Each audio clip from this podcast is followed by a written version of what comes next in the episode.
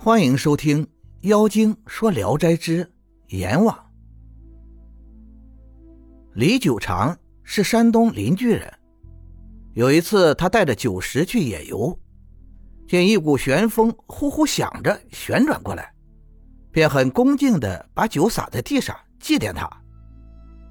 后来，他因为有事要到某个地方去，看到路边有一处很宽广的庭院。殿阁恢宏壮丽，一个青衣人从里面出来，邀请他进去。李生坚决的推辞，青衣人拦住他的去路，很殷切的邀请他进去。李生说：“我向来不认识您，是不是认错了人啊？”青衣人说：“呃，没有认错，没有认错。”便说出了李生的姓名来。李生问。这是谁家？青衣人回答：“进去，您自己就会知道的。”李生进去，过了一层门，见有个女子手足钉在门板上，走近一看，竟是他的嫂子。他有个嫂子臂上生恶疮，已经一年多不能起床了。李生心想：他怎么能到这里的？转而怀疑青衣人招他进来没怀好意，心里害怕，便停住了脚步。青衣人催促他，才又往里走。到了大殿下，见上面坐着一个人，衣冠服饰像是帝王，样子很威严。李生跪伏在地上，不敢抬头再看。阎王命令青衣人把李生拉起来，安慰他说。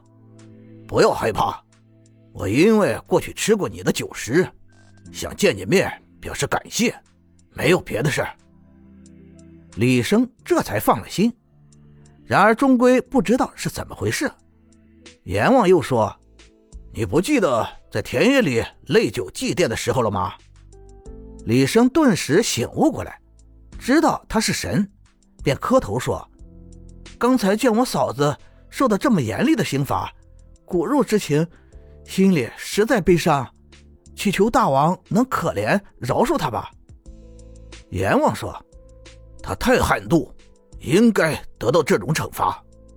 三年前，你哥哥的妾生孩子时，肠子盘绕而下，你这个嫂子竟然暗暗把一根针刺在妾的肠子上，使妾至今脏腑长痛。这种做法。”哪里还有一点人性？李生再三的哀求他，阎王这才说：“就看在你的面子上，饶恕了他。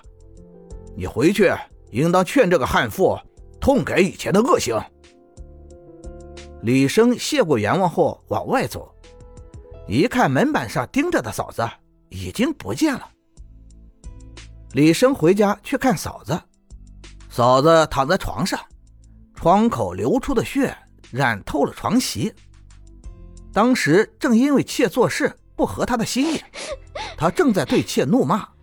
李生就劝他说：“嫂子不要再这样了，今日的痛苦就是平日嫉妒造成的。”嫂子生气地说：“小叔这么个好男子，屋里的小娘子又贤惠的像孟光，任郎君东家棉西家素。”都不敢出一声，就算是小叔有最好的夫纲，也用不着你来替哥哥降服老太婆。李生微笑着说：“嫂子不要发怒，我若说出真情，恐怕你想哭都来不及了。”嫂子说：“我既没有去偷王母娘娘针线筐里的线，又没和玉皇大帝的香案例眉来眼去，心怀坦荡，哪个地方用得着哭了？”李生小声地说：“你用针刺在人家的肠子上，该当何罪啊？”嫂子突然变了脸色，就问这句话的来由。李生便把阎王殿前看到的情形和阎王说过的话告诉了他。嫂子听说后，吓得不住的颤抖，泪流满面的哀告道：“我不敢了，我不敢了。”涕泪还没干，就觉得疮痛顿时停止了。过了十天就痊愈了。从此，他力改以前的恶行。于是人们都称赞他贤淑。